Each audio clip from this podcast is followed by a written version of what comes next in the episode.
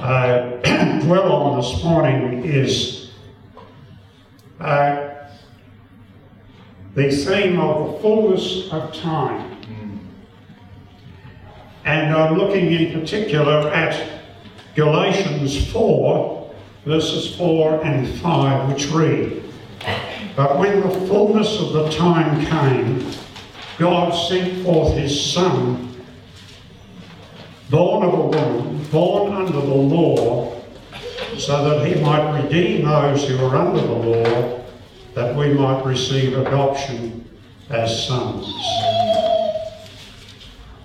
And so we want to look at this theme of the fullness of time. You see there a statue of uh, Augustus Caesar, Caesar Augustus. You can have it around whichever way you like. And uh, the reason for that will become evident as we proceed. But before we look at Galatians 4, I want to look at Daniel chapter 2 and the dream of Nebuchadnezzar and the great Colossus. And I've got it in sections or segments. You, O king, says Daniel, were looking, and behold, there was a single great statue, or colossus, if you like. That statue, which was large and of extraordinary splendor, was standing in front of you, and its appearance was awesome. The head of that statue was of fine gold, its breast and arms of silver, its belly and thighs of bronze, its legs of iron, its feet partly of iron, partly of pottery traditionally clay, but I'll explain that shortly. You continued looking until a stone was cut without hands, and it struck the statue on its feet of iron and pottery and crushed them. Then the iron, the pottery, the bronze, the silver, and the gold were crushed all at the same time and became like chaff from the summer threshing floors and the wind carried them away, so that not a trace of them was found. But the stone that struck the statue became a great mountain and filled the whole earth. Now, the interpretation. This was the dream. Now we will tell its interpretation before the king. You, O king, are the king of kings, to whom the God of heaven has given the kingdom, the power, the strength, the glory, and wherever the sons of men dwell, oops,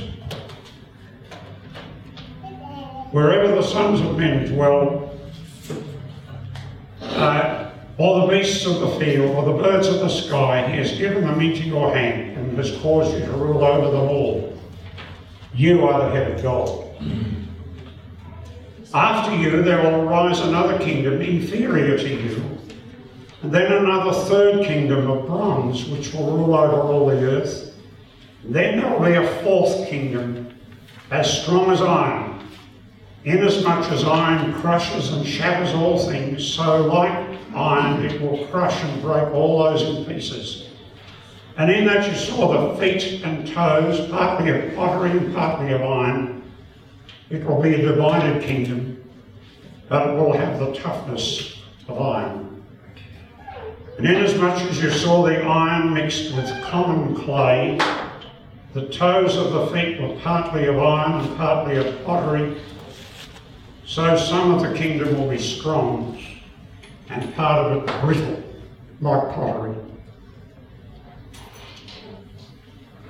And in the days of those kings, the God of heaven will set up a kingdom which will never be destroyed and that kingdom will not be left for another people.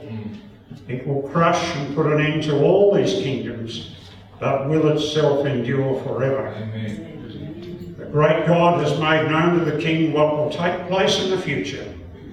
The dream is sure and the interpretation is certain. We come to the New Testament fulfillment. And here Galatians 4 comes into play.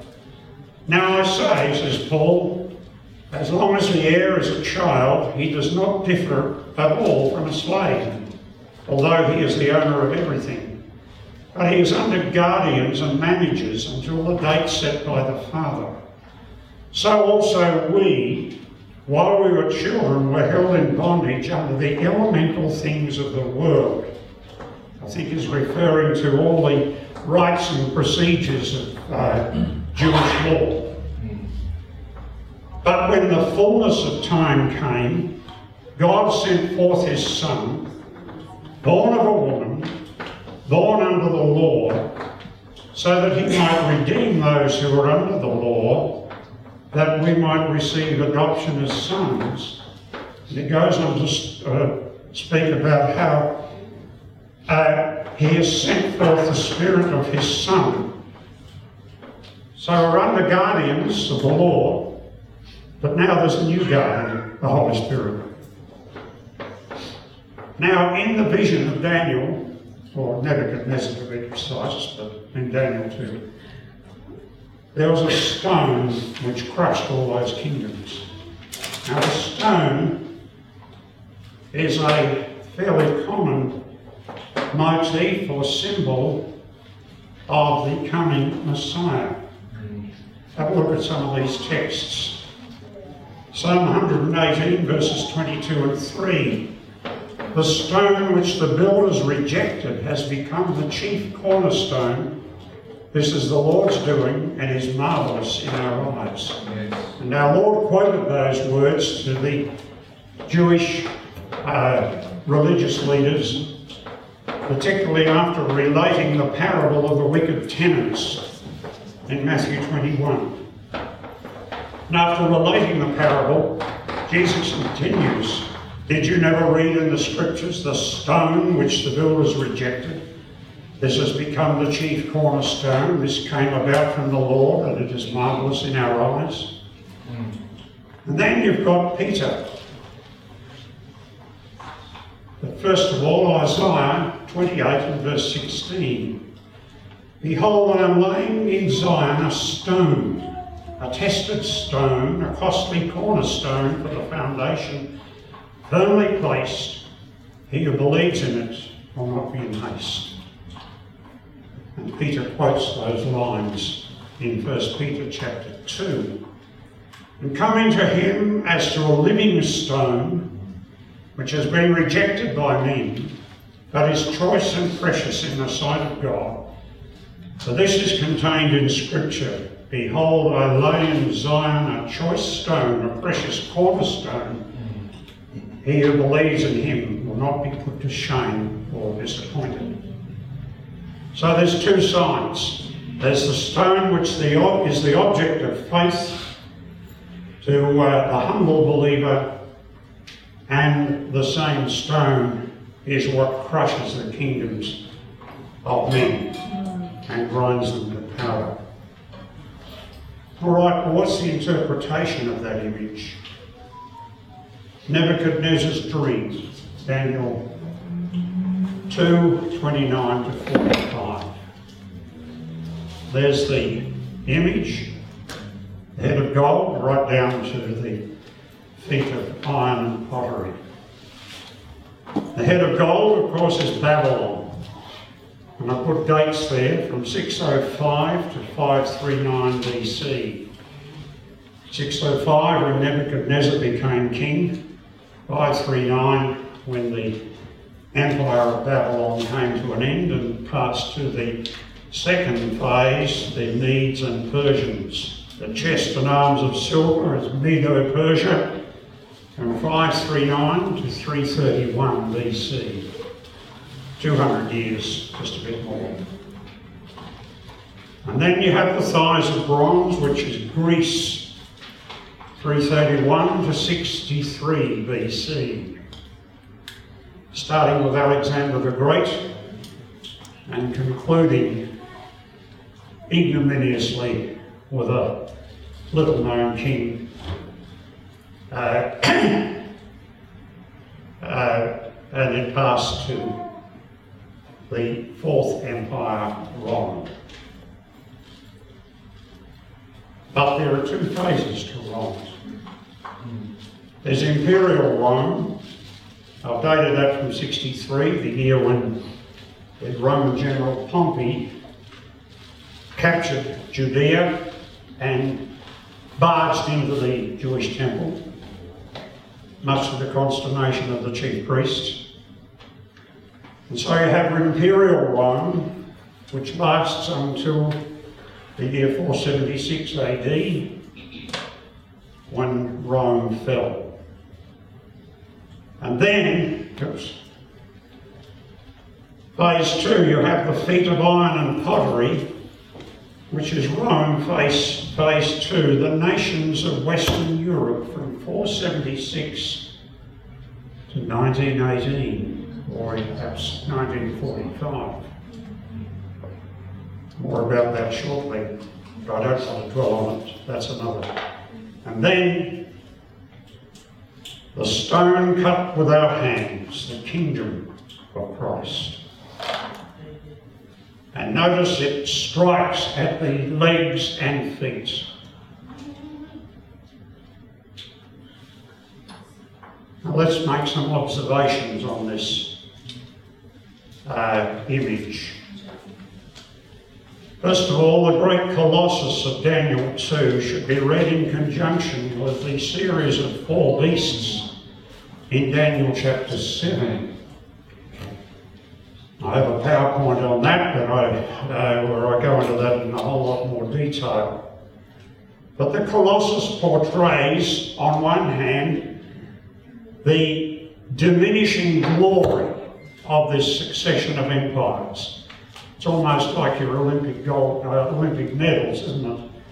There's the gold medal, there's the silver medal, and then there's the bronze medal.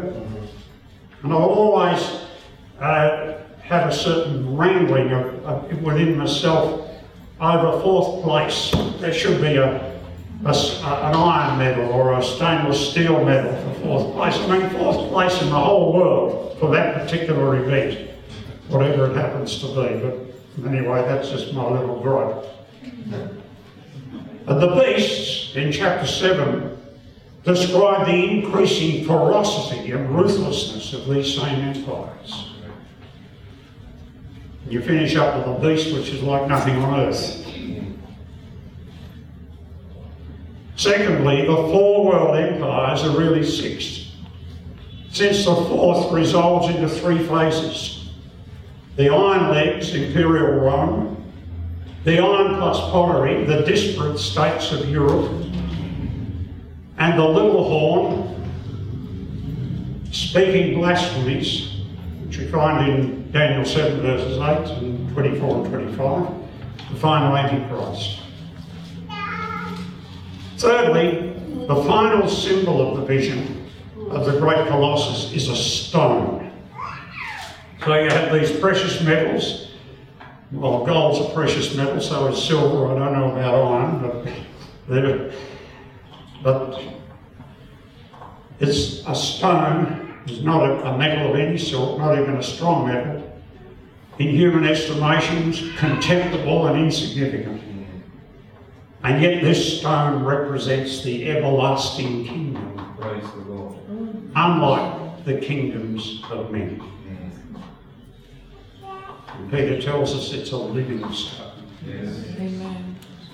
an ordinary stone. And as we saw in the uh, previous frame, the stone is a familiar messianic symbol. Isaiah 28 16, Psalm 118 22, and the New Testament quotations of each. The stone is Christ, the living stone. The vision predicts then noting where the stone strikes, that the Messiah would come and inaugurate his kingdom, and that kingdom would grow in the time of the Fourth Empire and its successors, the iron and pottery phase. And there can be no other interpretation of that Fourth Empire other than saying it's wrong. You've got various liberal critics who try to say that uh, it's something before Rome, and Rome has nothing to do with it. It is the teaching of the New Testament, indeed, that uh, Fourth Empire is Rome. I could go into that, but there's no time for that. And so that Fourth Empire is Rome, and its imperial phase begins with Caesar Augustus, whose birth name was Octavian, but he became sole emperor in 27 BC, and he inaugurated Rome as an imperial power. The old Republican days of Rome were over, and now you have emperors. He ruled from 27 BC to 14 AD. He's mentioned, as you're probably aware, in Luke 2 and verse 1. So, let's have a look at these empires and what they look like on a map. And uh, I want you to notice where the emphasis was in the, uh, I won't show Babylon, I'll start with Medo-Persia, but I've got three maps to show you. What is shown where the centre of gravity, so speak, so to speak is, and what equally it doesn't show. Start with Medo-Persia, the chest of silver in the vision. There it is. You've got incorporated the former Babylonian Empire, but it extends much further. And over on the, the uh, left-hand side, you have uh, a small toehold, so to speak, in Greece. Persia tried to conquer Greece, but in the end failed. First established under Cyrus the Great, who ruled this empire from 539 to 530, and extended, the, the empire was extended under his successors.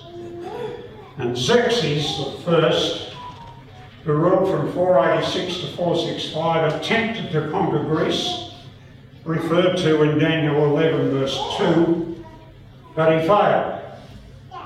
And so the westernmost point was the Bosporus, just across the uh, strait from what is now Istanbul, or in those days Byzantium. And so you've got uh, Egypt, you've got uh, right over here into uh, uh, Persia and Afghanistan, and of course the Fertile Crescent, including uh, Judea on one side and uh, Babylon and Mesopotamia on the other, right up into uh, what is now Turkey or Anatolia, the Asia Minor region. So a very large empire, but although it was more extensive, it didn't have the glory of Babylon. But the point I want to emphasize is yes, you have this empire, but the time is not yet right for Messiah's coming. Yes. What about the next one? Alexander the Great and the Greek Empire, which replaced it. Beginning from Macedonia, he quickly conquered Greece, and then in the year 334, he pushed over into Anatolia, what is now Turkey, and swept down the coast into Egypt and over into Mesopotamia and further east. There you've got the map. And it shows the path that Alexander took. One of the interesting things is there are four cities that he founded and named after himself. Alexandria over in Egypt on the Delta, Alexandria here, another Alexandria here, the modern Kandahar, and right up here, Alexandria Eschate, the last Alexandria. but he reached as far as the Indus Valley, just here. And his soldiers refused to go any further. They were hundreds of miles from home and they rebelled. And so Alexander had to traipse back to Babylon and there he died in the year 323. But still, the time was not right for God's Son to appear. Amen. We've got to think in terms of the long haul when it comes to the things of God. You know, our lives are short. Our lives are about a breath, we're told in Psalm 90. God takes the long-term view. And uh, his purposes work out over that longer term. We've got to be patient. And then Alexander's empire broke up into warring segments.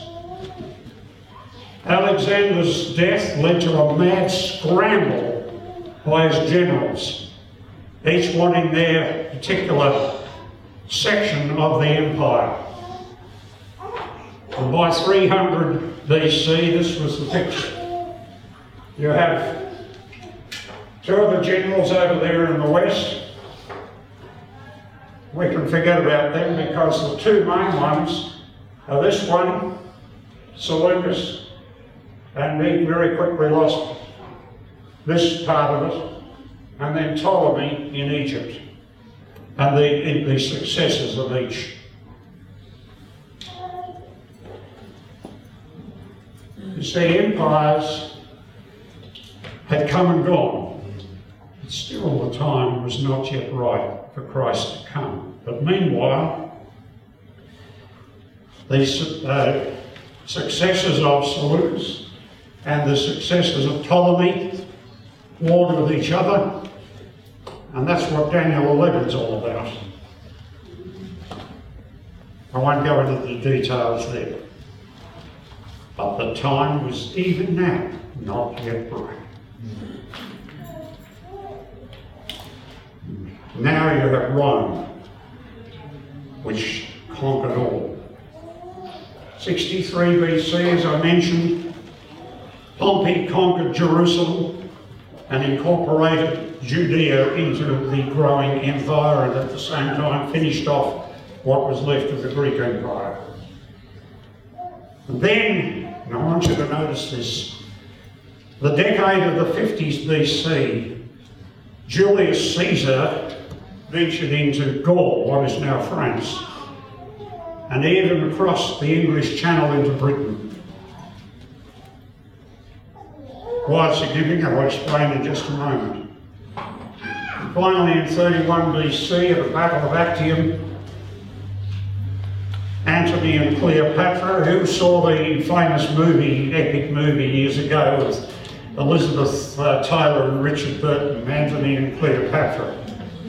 Uh, it was broadly historical, but always remember Hollywood is not in the business of teaching history. It's in the business of entertainment.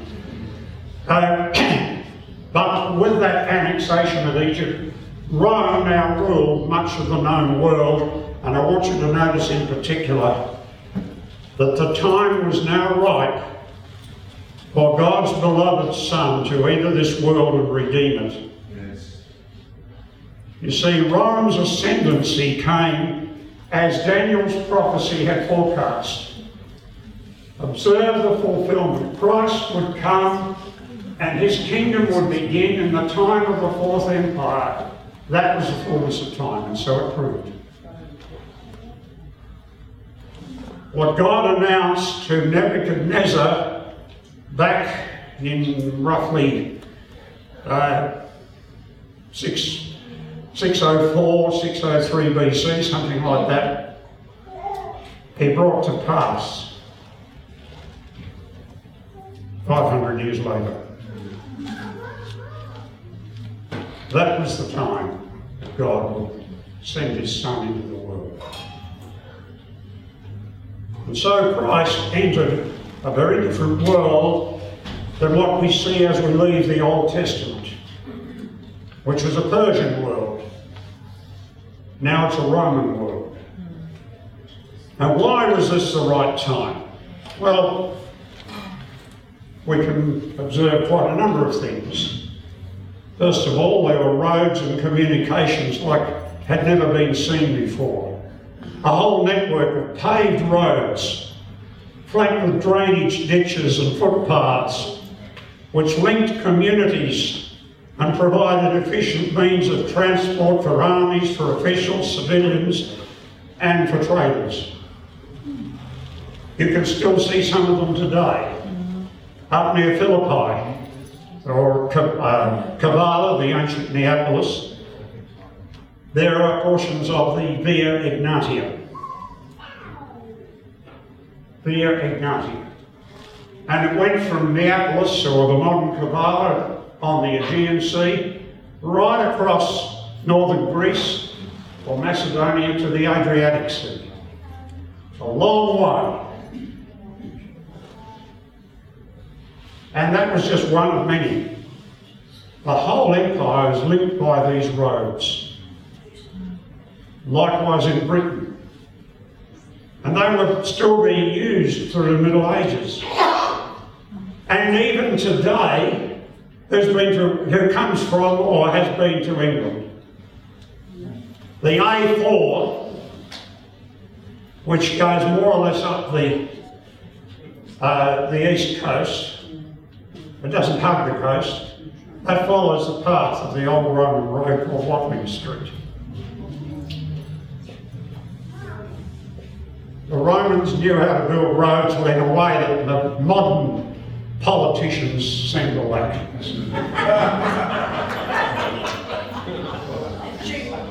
you only have to go over the city streets and see what I mean.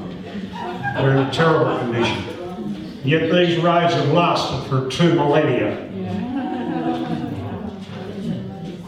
There was an international language. Alexander had brought Greek culture to the east and made common Greek the language of all conquered peoples. And local while local tongues still indeed prevail in the provinces, but everybody could speak Greek. It's like today when just about anywhere you go in the world, you can always get away with English. Through Europe, everybody speaks English. And then there was political stability, order, the rule of law. There'd been a long period of civil upheaval during the first century BC, particularly after the assassination of Julius Caesar and so Augustus, becoming emperor, imposed the Roman peace.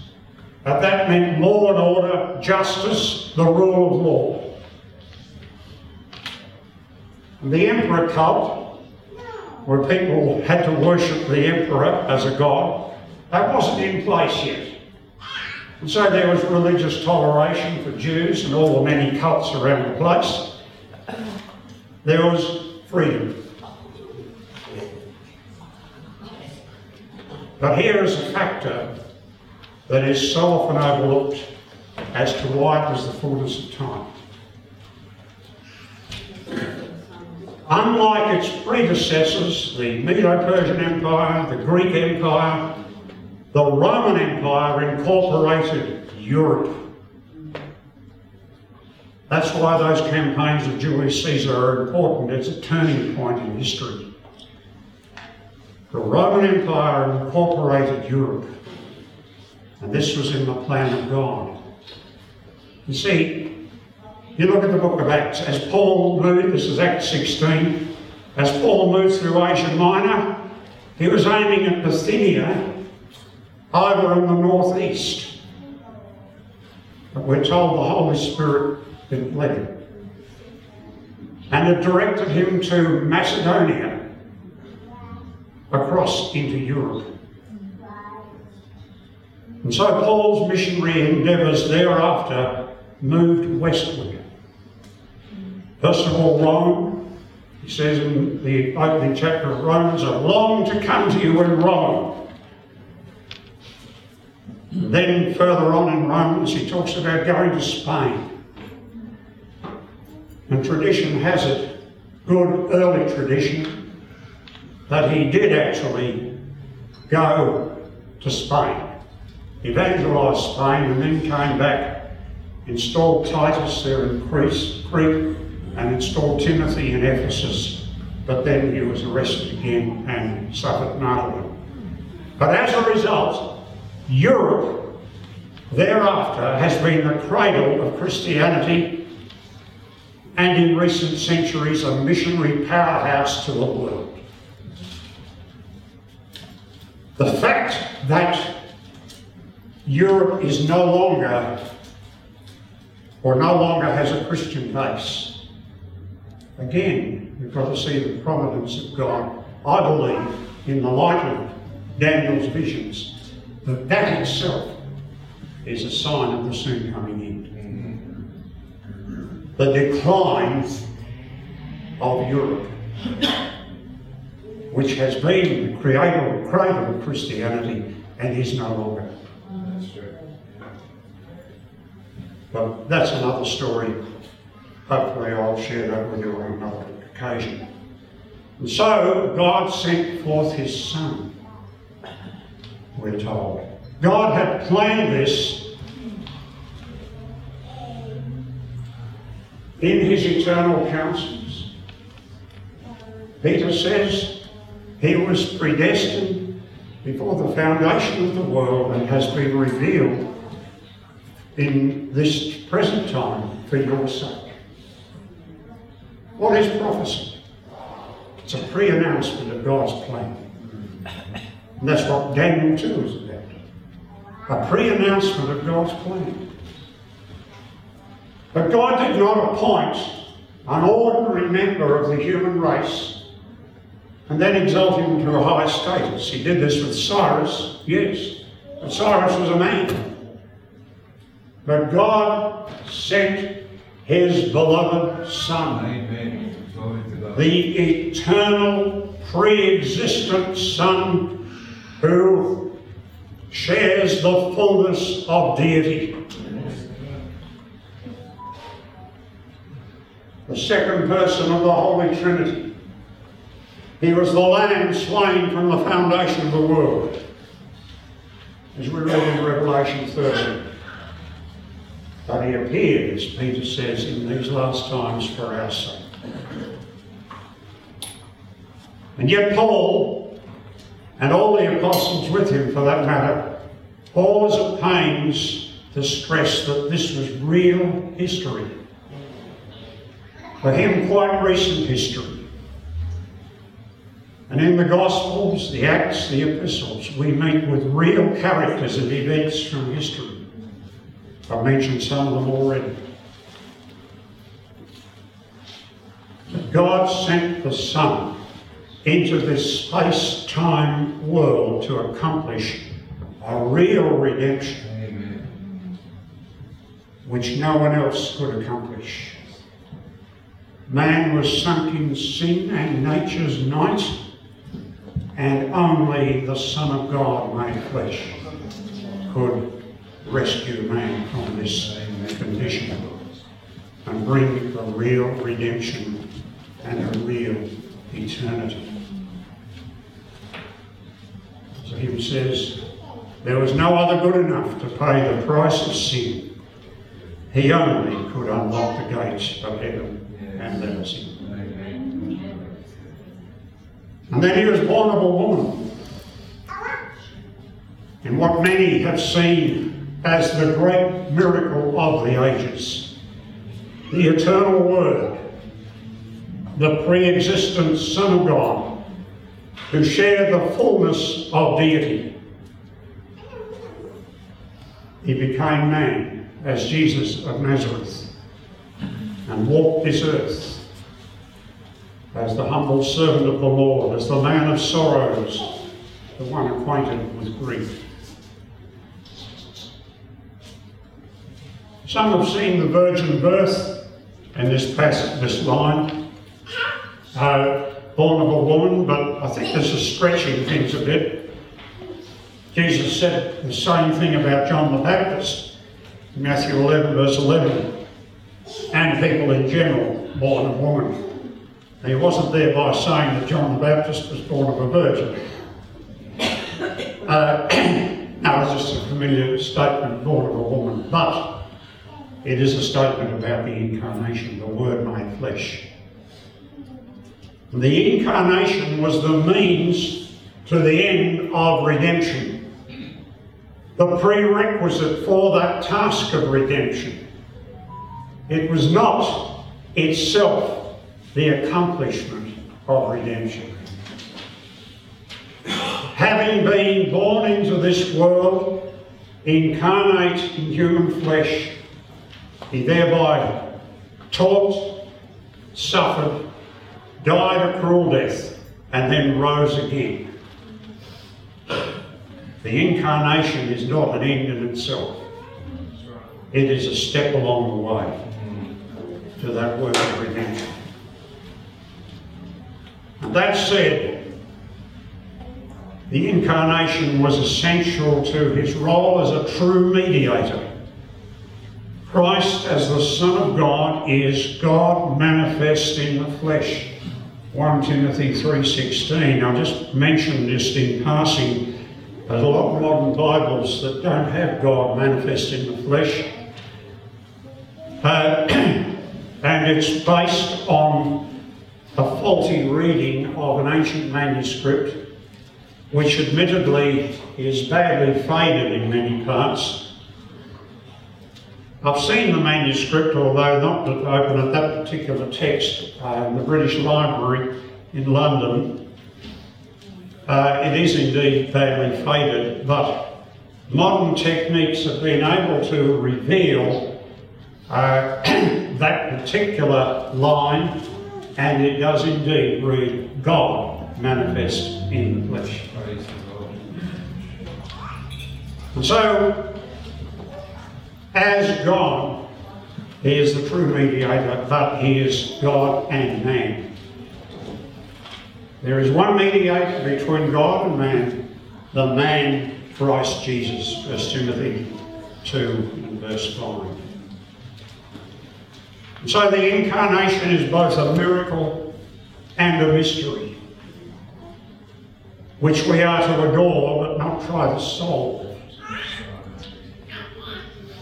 If anyone knows anything about the early history of the church, a lot of it is about the efforts of various people to try and solve the mystery. And they always got themselves into trouble trying to do so. They came up with heresies. You don't do that. You adore the mystery. You preserve the mystery. You worship Him, who is God and man together. And uh, I cannot go past the words of Charles Wesley, and people who know me will say, oh, here goes Murray quoting Wesley again. That earth and heaven combine, angels and men agree, to praise in songs divine the incarnate deity. Our God contracted to a span, incomprehensibly made man. He laid his glory by, he wrapped him in our clay, unmarked by human eye, the latent Godhead light. Infant of days, he here became, bore the mild Emmanuel's name. Unsearchable the love that hath our Saviour brought, the grace is far above all man or angel's thought. Suffice for us that God we know our God is manifest below. Words by Charles Wesley on the Incarnation. These gospel facts have their implications. Although I don't want to dwell on the negative, and that's why I put it first so that we can move beyond that and dwell on the positive, but, but let me make this negative point. Let us resolve to reject the commercial rat race of Christmas. Not easy, I know. Not easy at all, particularly with, with our families with their immediate families or grandchildren whatever. But yet, we've got to face the fact that so much of it is pagan. Trees, balls, Santa Claus. But at core, what we see at this time of the year is the world using this sacred event of Christ's entry into the world as an occasion to make money. A cause for merchandise. Now, Jesus had something to say and do about that kind of thing uh, when he, you read two occasions. First of all, at the outset of his ministry, John 2, he came up to the temple, there are these money changers, he kicked them out, overthrew their tables and told them to get lost. Do not make my father's house, he says, a house of merchandise. But I can guarantee you the next day they were back. And so when he came after his triumphal entry for his last week, there they were again. And again he kicked them out. Now, what do we do? How do we come to terms with this? Well, I would say that we're in a happy position here in Australia, New Zealand, now South Africa too for that matter, because it is summertime at the end of the year, and so Christmas is really as much an end of the year affair as it is a Christian affair. It's the gateway to the summer holidays. And so I would say by all means buy gifts to uh, give, thank people for their kindness, their service, their friendship throughout the year. But give, not expecting anything in return. Just give for the sake of giving. And of course, give gifts to your children. Nothing wrong with that. The Lord says uh, even evil people give good gifts to their children. Of course, give good gifts to your children. But think of it, I would suggest, as much as an end of the year occasion as a Christian occasion. I'll leave it at that. Positively, however, meditate on the great scriptures which speak of our Lord's incarnation. Isaiah 7 and 9, we sang a chorus about uh, the wonderful counselor, etc. Matthew 1 and 2, Luke 1 and 2, the birth narratives and the Gospels. The great passage uh, in Philippians 2, Hebrews, particularly chapter 1, and the visionary passage in Revelation 12 of the birth of the male child who would rule the nations. Meditate on these passages. Thirdly, you must be clear on the person of Christ, not only on the cross and the atonement. And I fear that evangelicals have often been remiss here They've jumped in on the atonement, on the cross, and in many ways, fair enough. But we cannot preach the cross without being clear of the Christ, about the Christ of the cross, who it is.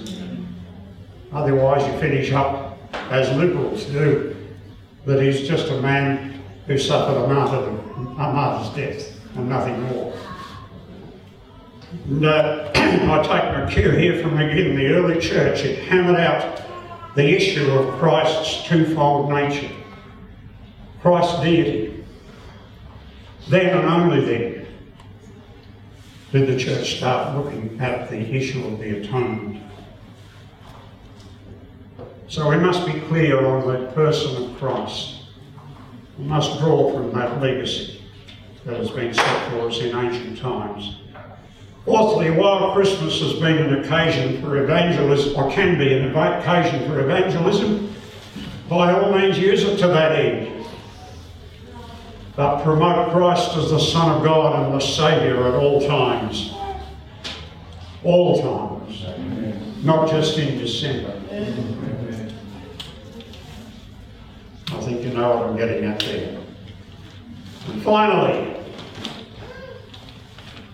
contemplation of Christ's first coming must also point us to the hope and expectation of his second coming.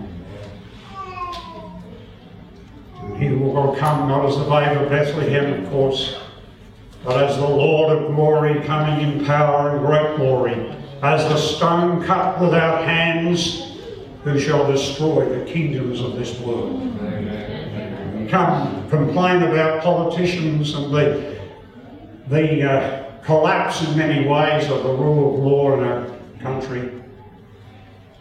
Well, point our eyes heavenward to the coming King who'll put things right and put them right forever. So I leave it there.